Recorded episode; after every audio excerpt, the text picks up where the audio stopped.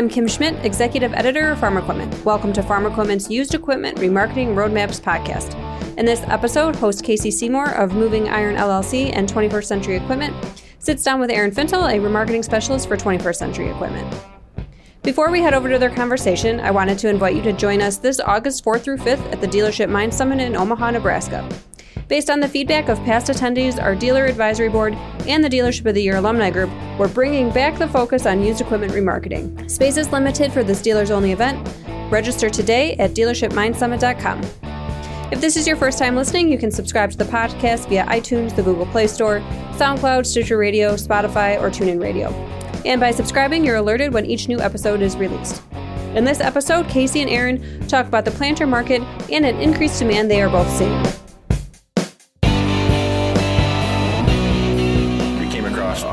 November, December, tons of stuff got moved.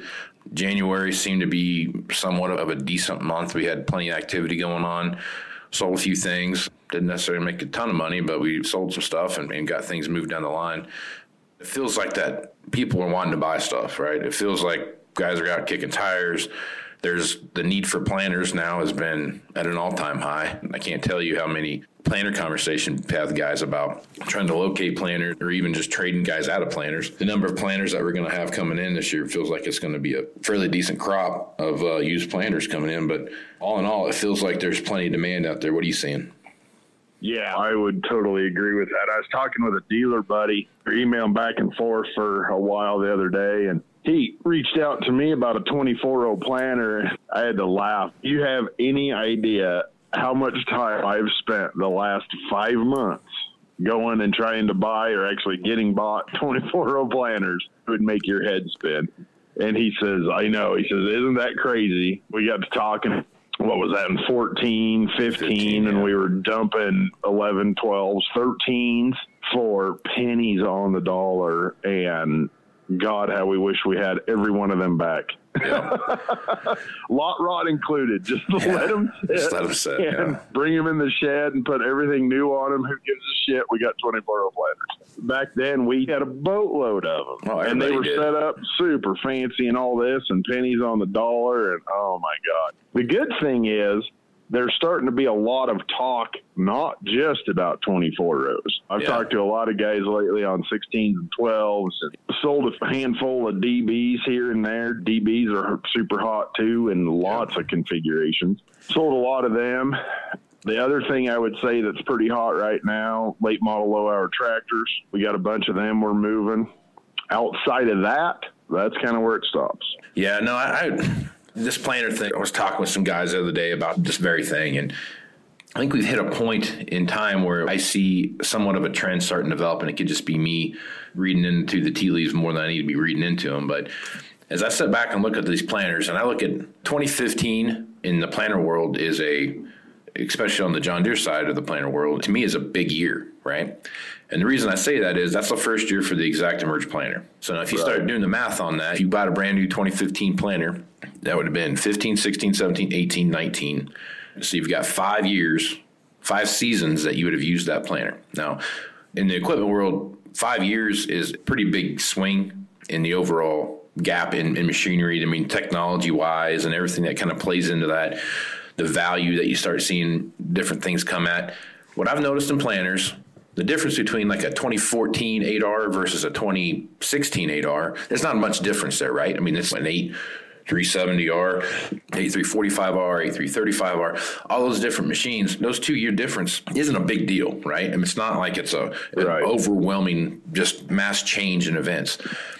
That time between 14 and 15 is a big deal. So now what I'm starting to see, and you tell me what you think about this, what I see happening now is that anything that's prior 2014, guys are looking at those planners and saying, all right, so what can I buy this for, and how much is it going to cost for me to go from your standard, typical four to six mile an hour planting scenario to I want to either add precision to it or I want to go do a, an upgrade retro kit with a John Deere or something like that. How much is it going to cost me to do that with my initial investment in this planter? I really feel like that's playing a big role in how we're starting to see these pre ExactEmerge planters start to fit into the market. What's your thoughts on that? Yes and no, at least in my dealings. Mm-hmm. Okay. And my world is different than I don't do the local thing. And I think that upgrade thing is probably more local presence than, hey, what do you got? This is what I need. Yes or no, mm-hmm. done, on to the next. I don't see a lot of that in my particular world. I do know there's talk of it and this kind of thing. I know John Deere is very good. They have pre-selected packages where okay, you have this planter, here's your kit. You have this planter, here's your kit. You don't have to piecemeal it out right. and all that kind of stuff. They make it very, very simple. It is not free by any stretch of the imagination no. to do that. It's not blow your mind expensive, but it does require an investment. Right. So I think you have some guys that are like, well, I do this kit. Basically, this planter is brand new, and I do it for this versus a new one costs this giant number over here. The very next guy might say, I would love to do that, and I realize I can do that, and it's X dollars cheaper than a new one, but I run it for five years. How much of that am I going to get back? Is yeah. it worth it to me or not? Decides not. And at that point, there are two guys, two different opinions on that. Is it worth it or not? One guy, absolutely worth every penny. The next guy, no. And it's very operation specific. Absolutely. There's guys that, honest to God, need to move that fast with one or even two planters yeah. or more. And then there's guys that I got my 2012 20 furrow, oh, I got the stuff on it that I need. I can go five and a half all day. I'm pleased as punch. Done. I think that's again, it goes back to the speed thing. We've, we've talked about this before that it feels like the speed side of the equation is not necessarily what's selling that planter. It's the difference agronomics that come along with it, you know, emergence and singulation and those different things, independent rows that are independent from everybody else, all, all however many rows you got, the independent downforce that you see on all those things, so that no matter where you're at or what you're doing, you know, we're right there. That kind of technology. I mean, really, you're taking a 10 year old planter and make it the exact same thing as a brand new one, right? Same technology right. on it, everything about the same. The crazy thing about that is these older planters could have some more value to them as this comes where we're starting to look at, you know, we've got variable rate seeding right now and those kind of things. And we're actually really close to seeing variable rate, not just seeding, but the actual variety that you're putting in, right? You can run multiple varieties right. before too yep. long. And that could be a big thing. So I don't think older planters are going to get more expensive. I don't think their value is going to go up any. What I think you're going to see is these older planters are going to have a bigger draw to them as the, you know what, fellas, I can make a hundred thousand dollar investment in this 24 row planter over here, or eighty thousand dollar planter, or whatever it is, and I can go and spend another whatever, 200,000 bucks on doing whatever I need to do to it to bring it up to the latest and greatest technology. And at the end of the day, you've got $380,000 in this used planter, but the brand new one's 600,000 bucks or 500,000 bucks or whatever the number is. And what we see happening there, to me, I think there's going to be, as these planters get more expensive and as the demand for new technologies coming in, this is an easy way comparatively to every other platform that we see out there in the equipment space that you can take something very, very old and make it very, very new, and it's not going to be any different than what you're buying off the shelf.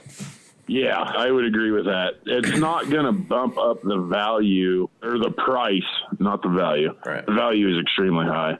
The, it's not going to change the price numbers of that 1770 24 row planter, but it's going to make the demand makes the value out of this world, even though that number is the same because as you and I are talking about, two different guys still want that planter oh, big yeah. time. The guy's going to leave it alone, yep. and the guy's going to convert it, and it just becomes that market at this very moment today is a if you want it, you better buy it because the next time the phone rings, it might be gone. We'll get back to Casey and Aaron in a moment, but first, a quick reminder about the Dealership Mind Summit. Remarketing managers and top dealership management won't want to miss this two day intensive on used equipment remarketing. Visit dealershipmindsummit.com today to register. Let's get back to the program now as Casey and Aaron talk about some historical data on the planter marketplace compared to other types of equipment. They also talk about the challenge of moving used planters from the 2012 to 2014 model years. I'm getting ready to write an article for Farm Equipment Magazine, and Uh, I'm going to go back and I'm going to do a five year kind of comparison over October, November, December, January, February, March of each year back from 2015, probably. I'll have enough data to do that. But the only thing right now in recent times where there is a decline in the overall supply on the marketplace is planters. Everything else is up one month, down the next, up one month, down the next. Planters have a consistent supply anyway of where they're showing month over month a decline in overall supply numbers. Yeah, so which that, that tells you that again, you go out and you sell off everything that you can sell off. The number that were out there in I got it right here in front of me. If you go back to 2014 and you look at planners, the numbers that were out there in 2014 were staggering. I mean, they were a ton of planners out there for what they were. August 1st, 2014, total listings for planners there were 7,642 and they grew and grew and grew and grew up to about April of 15 to a high of about 8,000, a little over 8,000 planters. And the number that got taken off to market from then every month after that has just been absolutely just staggering. I mean, they we're down to now where we've got uh, as of this month, our planter numbers are there as a total are about 4,700. So we've almost cut the uh, almost half, almost half of what was out there five years ago. So it tells you that. And I honestly am shocked it is that drastic. I didn't yeah. think it would be near that drastic. Yeah. So that's the only number out there where you see a significant decline in, in what's going on. I mean, the, the overall numbers are they are what they are. I mean, there's no no real difference in that, and it's been every month just been a steady decline month over month. There's been a few months there where we've hit some pretty lower numbers than what we're seeing now. Obviously, those are some peaks in seasonality, that February March timeframe, and then that June July timeframe, and then you see a little peak up there again in uh, December, January, October, December, January timeframe. So there's some peak selling cycles. And that's the other thing, too, about planners. When I first started in this business, it seemed like planners were primarily sold January to March. Your used planter was, and you didn't really do much more planter work till very, very end of the year, maybe December, if somebody needed to do something for taxes. But the majority of that was done in that little time frame. And last two or three years, it really feels like there's been kind of a shift to where there's about three peaks in there now than before we didn't see that. So starting to be some changes in buying habits of planters, I guess, is kind of that the way people are looking at planters now compared to what they've looked at them in the past. Yep, I agree. And what I've noticed, and we've talked about this on the Moving Iron podcast, when early order in June starts, the used buyers have jumped on board then too to get the pick of the litter. And oh, great, you just traded for that. Let's get it wrapped up. Yeah. There's probably as much June, July action on used planters as there is February, March. Oh yeah. Not quite, but it's getting very close from where it was of what you just said. You had year end stuff and then your late winter, early spring stuff. And that was planter season. Now you've got the new early order season is becoming a hot time for the used buyer to get the pick of the litter. So, yeah, a lot of guys realize if they want to, especially when it comes to planters, if they want a good planter, a good used planter, and that's what they're basing their business around is that use planner and upgrading what they've got to a good use planner. There's not a lot of time to mess around. You got to make that decision. Right. You got to be on the ball and ready to roll like now. And some guys, that's a hard thing for them to do, and other guys, it's not that hard of a thing for them to do. I think there's a good opportunity, some really good, cheaper technology to come through. It's a good way to get some of this uh, higher technology that, at a cheaper price. You know what I mean? And you can get really the latest and greatest stuff out there for 15 to 20% less than what you're banking on to start with. So I think there's some opportunities, guys that have not really done much with their planters here in the last five years. Yep. I agree with that. The other big issue we have out there right now, I think something that we've addressed on here more than once is those 12 through 14 model stuff that we see out there. That, man, I don't even know what to do with that stuff. Until we get some level of clarity on what we're going to do moving forward and, and how things are going to play out long term. Until those things go away, man, it's going to be. I just feel like there's not the opportunity that we've seen with those machines in the past. They're just uh, maybe they're going to be involved in the billions of dollars of ag products that China promised to buy. Well, I'd hope. I hope so because that would be they need to go someplace else, the North American marketplace. I can tell you that. We're going to put all them 12 through 15 combines in a specific, uh, 12 through 14. Yeah. in the barges in the bottom and just cover them with grain and be like, here you go, Yeah. there's your beans. Yeah. Yeah, might be our best option. Load of hogs and five combines. Yeah, it's, it's going to be such a, a thorn in the side of the market right now. That entire situation is just one of those situations that we got to figure out. But I guess, long story short, kind of the more you look at stuff and the more you, uh, you do, the biggest issue with those machines had everything to do with the fact that they didn't go through the trade cycle, the normal trade cycle that you would have saw. Had and the only problem Yeah. that we were seeing with those machines is that they're all coming to the market at the same time, right? It's not like they've gone through the trade cycle two or three times and they've shown back up in people's inventories two or three times. They're all showing up at the same time. That's the hard part that people can't get their head wrapped around. Yep, that's very accurate. When we lost the second, third, and sometimes fourth buyer Yeah. to new for three about three years there, that had a dramatic an unspeakable let's be very dramatic about it an unspeakable impact on the trade cycle and machine numbers and all of that Yeah.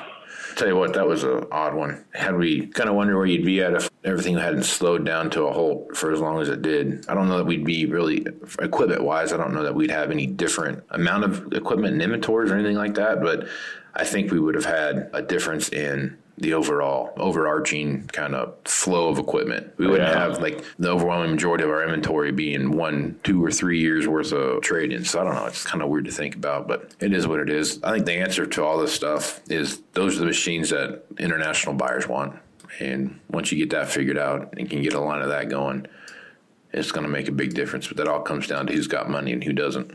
Man, well and that's the problem you can find all the national buyers you want who's got the money Yeah, that's a, that seems to be a tough one for a lot of uh, international buyers to swallow. It's Yeah. that, that part of just coming up with the money. That's the hardest thing, it seems like. But when you do find that guy, hold on to him tight because they can make your world a different place. president Xi, if you're listening please call me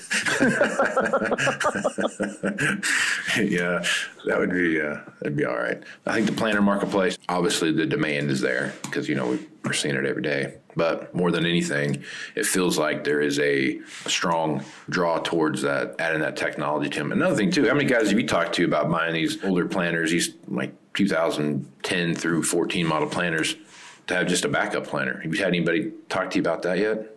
Yeah, there's a little bit, not 24 row guys. That's what a lot of my 12 and 16 guys have been. Yeah. Some guys I've talked to have done that same thing where they're, you know, I'm going to buy a, a 12 row or a, a 16 row. I've heard that a few times, and they're just going to, it's cheap enough that they can just use it as a backup to go clean up a few smaller fields or something where they've got a road a long ways to get to where they're at. They can leave that planter up there where they're at or down there whatever scenario you're in. But I've heard a lot of that talk where there's some guys that are looking at doing some stuff like that. What I've had a lot of guys doing is guys on the 12s and 16s, they are guys that have 24 rows or DB80s. Yeah. And they're in a world where there is no such thing as three point planners, right? Right. A lot of it is because of everybody's most favorite spring ever, 2019, and the wetness. Dragging that 60 foot, that 80 foot just doesn't work. But there was three days we maybe could have planted if we just had that 12 row on the three point and go that route. And that's where a lot of those guys are reaching out to me for that planner for that purpose, Right. just Same to thing. get something done and not sit there and watch. Yeah. No, there's a fair amount of that going on too. So I don't know. It's you never know. You never know what you got, man. Every year's gonna be different. This year will probably be hot and dry. And that'll be the new thing. It'll be so dry that we have a epic drought going across there instead of everything being so wet. So Yeah. good times. Can't wait. Like 2012, Yeah. Yeah, yeah, absolutely. people that didn't even know what silage was were buying blades and choppers and Yeah. yeah. That's one thing about the chopper business, man. Droughts are an amazing tool. Thanks, Casey and Aaron.